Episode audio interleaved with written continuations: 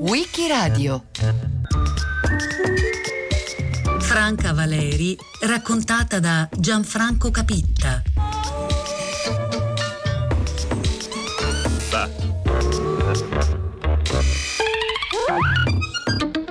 Bugiarda no, reticente. È il titolo che lei stessa aveva scelto per la sua impagabile, a tratti davvero irresistibile, autobiografia pubblicata da Einaudi nel duemiladieci. Una definizione che ci rende Franca Valeri sfuggente fin dal titolo. Ma noi, spettatori o lettori, possiamo dire semplicemente un genio, in qualunque campo si sia esibita. Il teatro prima, poi il cinema, la televisione e poi la musica, ma sempre forte della sua scrittura, sempre in maniera geniale, in qualsiasi campo. Questa donna dagli occhi assai vivaci, di grazia e di grande eleganza, ma senza una bellezza prorompente, si è rivelata, durante i suoi cento anni, una grande maestra di vita, oltre che di teatro, di cinema, di televisione e perfino di opera lirica. Bisogna infrangere quella sorta di tabù o luogo comune, per cui è riconosciuta molto intelligente o vivace o spiritosa, che sono aggettivi di pura consolazione per chi non ne vuole ammettere la grandezza. Attraverso la sua scrittura, quella sulla carta come quella sulla scena, è stata davvero una maestra di vita per tutti gli italiani. E quando sento la televisione che dicono c'è Franca Valeri, beh, per me è una gioia, perché per me è completa. Lo si sappia nelle alte sfere della televisione. Veramente complimenti. Veniamo, veniamo al signore che... Prego. E vorrei, se è possibile, se lei può fare un pezzo di sketch per degli anni venti della signorina Snob. Senta, degli anni venti della signorina Snob non lo posso fare perché non erano proprio venti. Eh, eh, erano, la signorina Snob è degli anni cinquanta. cinquanta. Eh, no, ma lui ha sbagliato la differenza, eh, volevo dire che sono passati venti anni. anni eh. Le posso accennare per esempio una battuta? Ecco. Oggi, pensa, mi ha telefonato il Pierone, e che era un, sai che è un ragazzo che io adoro. E pensa, Stella, riflettevo, vedendolo, riflettevo, pensa che il Pierone è talmente sempre in ordine, pulito, a posto, stirato, dico, ma come fa? Pensa, si lava a secco. Importante, sia detto senza che sembri una iperbole, lei è stata una delle poche madri del linguaggio nostro del Novecento, che di padri ne ha avuti tanti, ma di madri poche, almeno quelle riconosciute. Il suo fraseggio, all'apparenza sempre svagato, leggero, è però a tutti comprensibile, perché di tutti riportava limiti, tic, difetti, illusioni e infelicità. E c'è utile ancora oggi, come quello di altri gran lombardi, come Gadda o Arbasino, il quale Arbasino, non a caso, la citava spesso e volentieri per definire un ambito colloquiale il cui buon senso aveva però già in sé la consapevolezza del tragico. Da quell'osservazione approfondita, quasi scientifica, nacque forse la sua risposta. Essere attrice, prendere l'iniziativa in prima persona per farsi specchio, deformante e insieme chirurgicamente consapevole, affettuoso ma non per questo acritico, di quel mondo che le girava intorno. Creava dei personaggi in prima persona e dotati di tali caratteristiche e di tali costanti da diventare assolutamente autonomi e non deperibili, destinati a farci ridere e preoccupare ancora oggi. Ho sentito la mamma di una diva che chiamava la figlia dal telefono del parrucchiere. Dopo molte traversie, poiché la figlia era a Fiumicino, è riuscita ad averla. Ecco i suoi consigli. Tesoro? Sì. Dunque, senti, senti bene, sì. Quando lui ti presenta, non dire mai piacere, perché il piacere è degli altri, va bene? Ecco. No, cara, l'hai detto anche ieri alla bustaia. De... Senti, dunque, al ristorante, tu come arrivi, vai subito in toilette a controllare la faccia, sì. Ma non chiedere dov'è la toilette, che si sa sempre dov'è nei ristoranti, vero? Ecco. Lui chiamalo per nome, senza chiarire il lei il tu. Ti faccio degli esempi, dunque. Prego Arnaldo. Grazie Arnaldo, ma non fa niente Arnaldo, consommé Arnaldo, prosciutto e melone Arnaldo, che è un buonissimo cibo. Beh, Arnaldo, per... ma scherziamo, Arnaldo. Hai capito? Ecco, signorina, sto parlando, abbia pazienza, mi fa tanto se è Fiumicino, vero? Ecco, sto parlando con Mirna Guicciardini, mia figlia, in partenza per Rio. Sì, Marisa. Marisina, sì, ci sei, stai attenta. Dunque, guarda, ricordati di dire ogni tanto quando ero in collegio. Ecco, cerca di dirlo a proposito, sì. Cicina, dunque, Guicciardini è quello là che siamo discendenti, ma non imbarcarti con le date, vero? Ecco, perché adesso mi sono dimenticata anch'io a casa gli appunti, non saprei cosa dirti, sì. Guarda, Marisa, se vengo a sapere che non vai sempre nella Rolls di lui, io torno a venirti dietro, vero? Ecco, capito. Ciao, amore della mamma, ricordami sugli articoli, senti sulla scaletta dell'aereo, metti bene in vista il vestito, altrimenti devo pagarlo, sì. Ciao, ciao tesoro!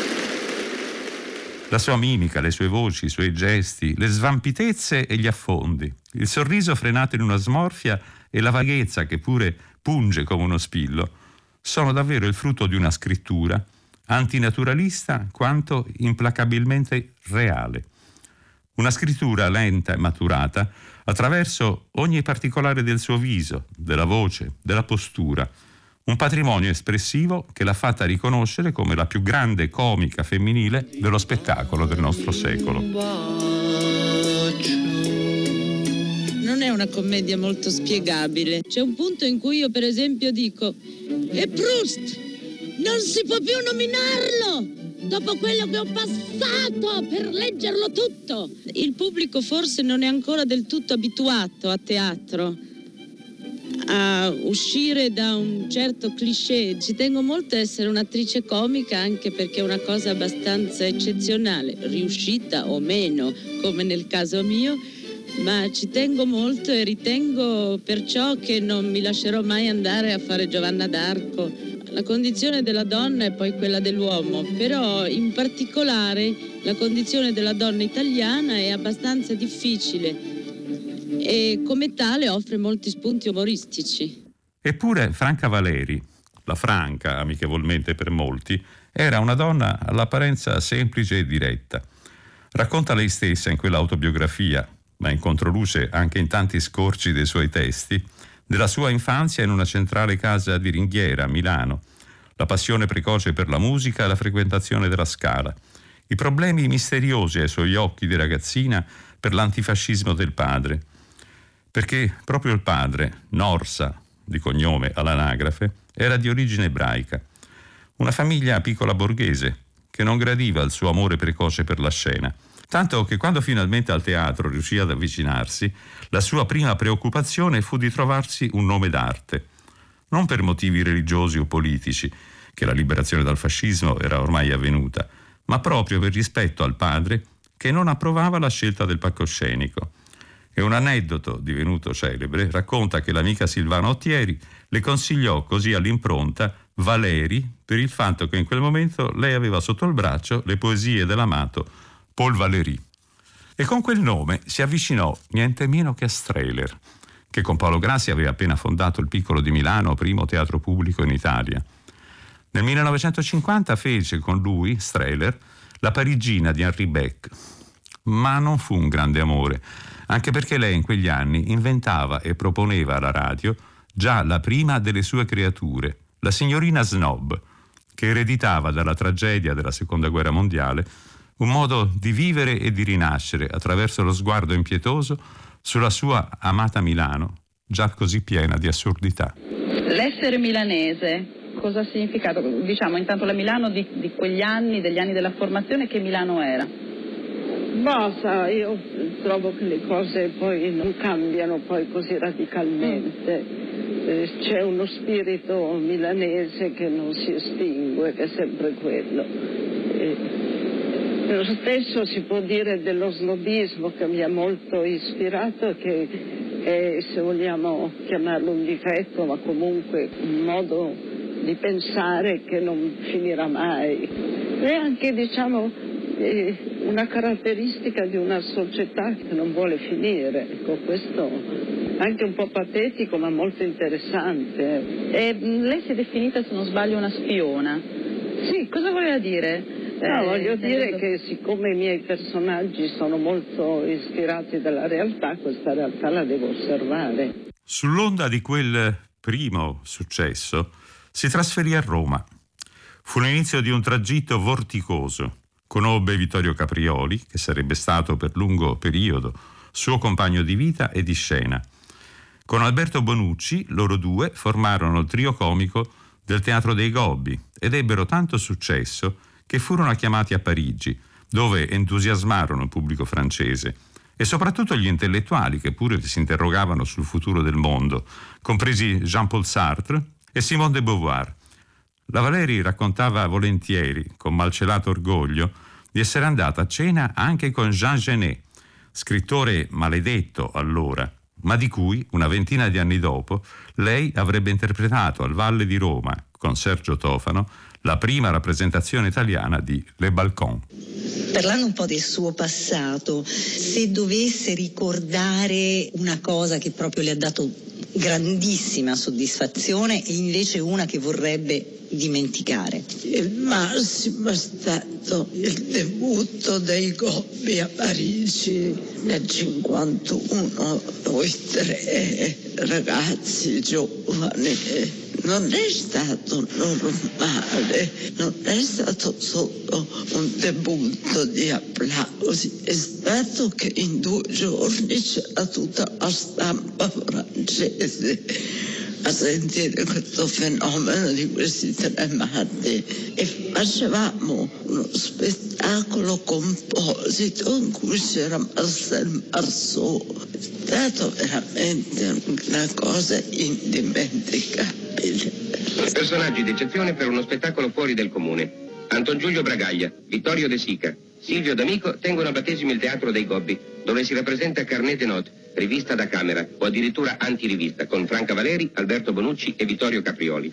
Oh, dottore, dottore, da quando lei mi ha consigliato Trinaca, pasta ed essenza dentifricia al solfuricino leato, il mio alito è sempre fresco e odoroso. Giulia? Eh? Ma gli anni cinquanta furono per Franca Valeri soprattutto segnati dal cinema. Un percorso, quello sul grande schermo, culminato poi nel sessantuno nel bellissimo film cui diede corpo con Vittorio Caprioli, Leoni al sole, incursione nei riti dongiovanneschi della borghesia e del gallismo napoletano-positano, che nasceva peraltro dal primo successo editoriale di un altro napoletano, Raffaele La Capria, con il suo Ferito a morte, da cui il film parzialmente nasceva, e La Capria collaborò alla sceneggiatura. Ti senti distruggere, perdere, solo senza me, amore.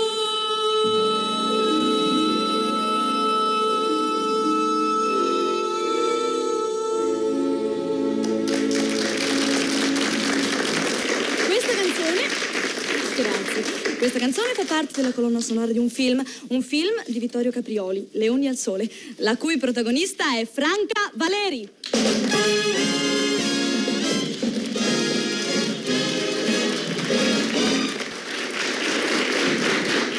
Grazie. Grazie, grazie tante, tante, tante di essere venuta, sei stata molto carina. Grazie a te, Mina, ad aver cantato la canzone del nostro film, ti ringrazio anche a nome di Vittorio. Senti, Mina, voglio farti una pubblica dichiarazione. Io solo immaginavo che tu piacevi molto agli uomini, ah. ma ho scoperto che piaci molto anche alle donne. Beh, Franca, tu sei molto gentile, ma ho una gran paura che tu mi stia prendendo in giro. No, no, io non ti prendo in giro, io ho fatto proprio un'indagine eh. e te ne ho portato i risultati. Ah, vediamo, grazie. Una signora bolognese. Insomma, a me, dico la verità, la Mina mi piace moltissimo, è semplice, distinta e veste anche molto bene. L'unica cosa, insomma, è tanto mai alta, tanto mai alta, compresa anche la pettinatura, vero? Che ora che la voce ci arriva a uscire dalla bocca, sei come un po' stufata, ecco, sulla sciocchezza, vero? Nient'altro. Una ragazza milanese? No, non è il mio genere la Mina, scusi, sa. Proprio una cosa... Sarà che io non ho mai molto sopportato il canto, vero? Si immagini l'urlo. Per carità, proprio una um, aristocrazia d'orecchio, come la caviglia, fine. Una coreografa ungherese? Io sono fuoribondissimi con questa Mina. Lei non sa parlare assolutissimamente. Lei non ha questa morbidezza di busto, sa? Che quando ho fatto il mio primo esame in Budapest, che era mio maestro, ha detto: quello non è una donna, quello è un fiore, un piccolo papavero. Lei tutt'al più in coreografia può stare sul fondo, sa, quelli, quelle ancelle con sua brocca su testa. Tutto quello che può fare. Lei può cantare, questo sì.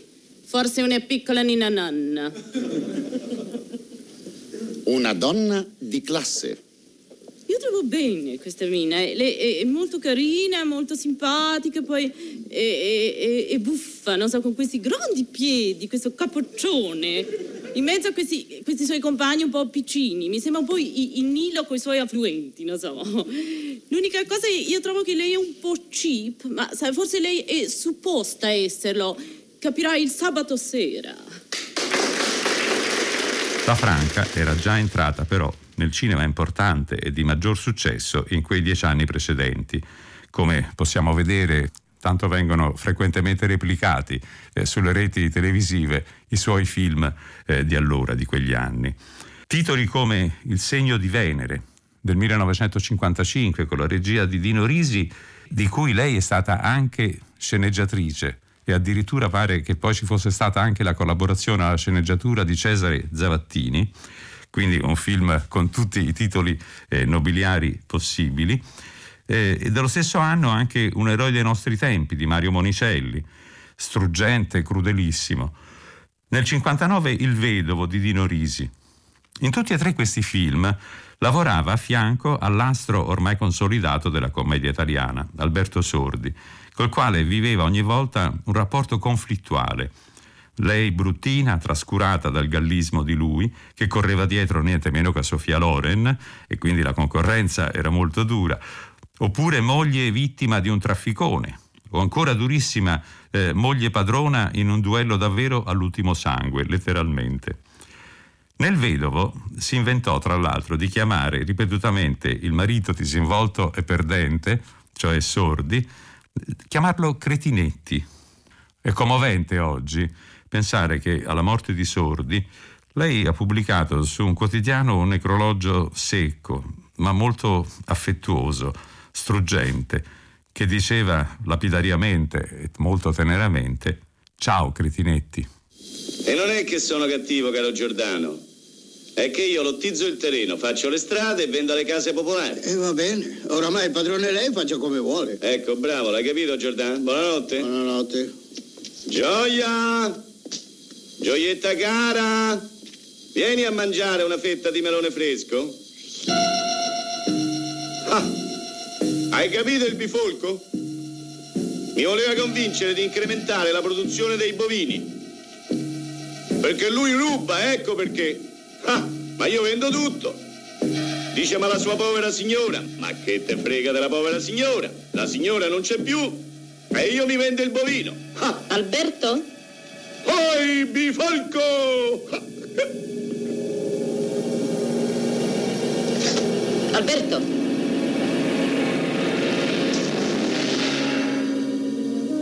Cosa fai, Cretinetti? Parli da solo?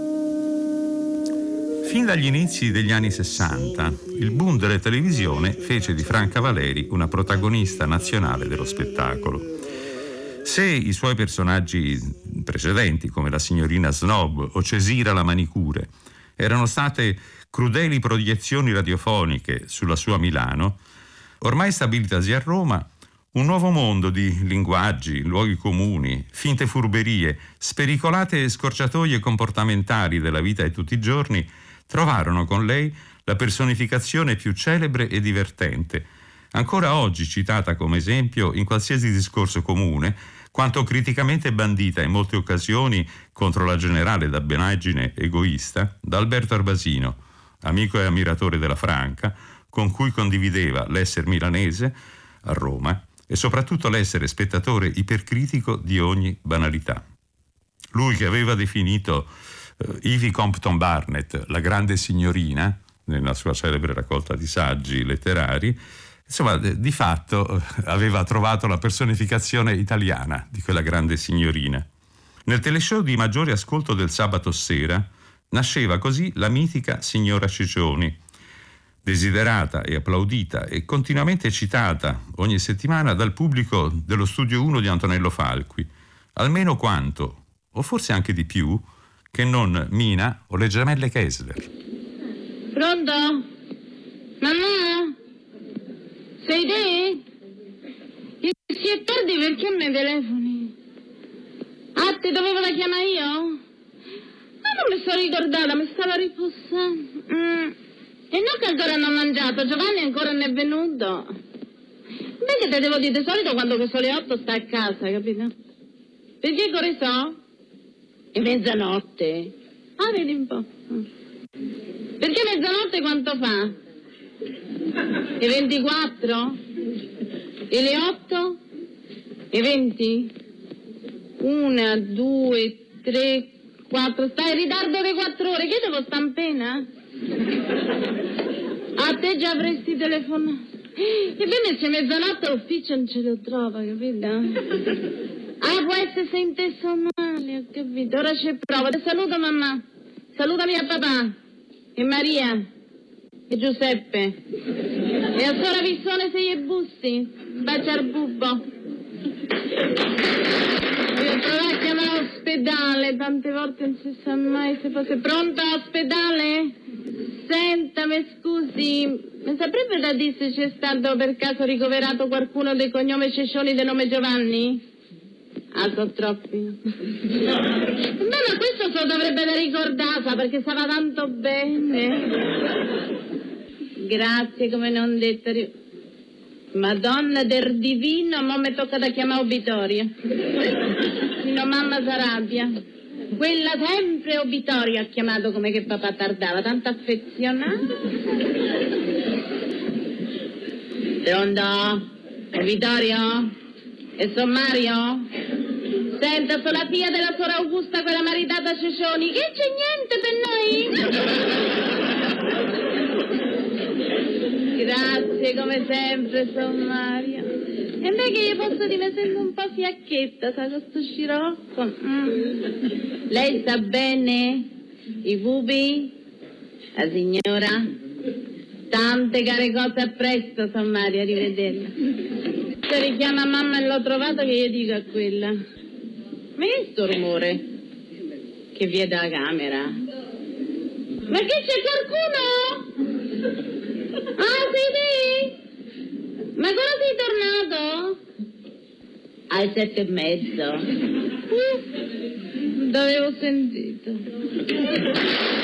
Tanto più diventava regina della cultura di massa, in termini di numeri e di gradimento, oltre che di universali citazioni che resero il personaggio vera maschera, effigie e stigma del contemporaneo, per decine di anni successivi e sempre a grande richiesta, quanto la diabolica Sora Ceccioni, nell'alter ego della sua creatrice, poteva dedicarsi a una delle sue più forti passioni, la musica.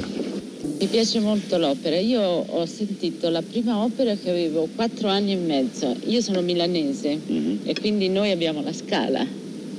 E sfido chiunque a dire che c'è qualcosa di meglio della Scala. E allora avevo quattro anni e mezzo e ho sentito per la prima volta Il Trovatore. Per me è molto importante, non solo perché amo la musica, ma perché attraverso l'opera ho capito che la mia vocazione era il teatro. E penso tuttora che l'opera sia la forma più, più moderna di teatro. Ecco, adesso faccio una confessione che purtroppo lei avrà già indovinato. Sì. Mi sarebbe, sarebbe piaciuta fare la cantante. Sì. Sì. Ma che cosa? Contralto, soprano, mezzo soprano? Penso, penso che sarei stato un mezzo. Cominciò a firmare numerose regie liriche. Fondò una istituzione musicale intitolata al baritono Mattia Battistini. Arrivò a promuovere e sostenere una sorta di scuola di alta formazione, con i propri fondi privati, per la promozione e la crescita di giovani voci liriche. È un capitolo meno noto della sua vita, ma a cui ha dedicato mezzi ed energie a profusione. Chi ha avuto la fortuna di passare, in quegli anni, dalla sua casa di Trevignano, affacciata sul lago di Bracciano, sentiva immediatamente il calore e l'importanza di quell'investimento. Giovani voci provenienti da tutto il mondo che intonavano e giocavano in una sorta di accademia celeste.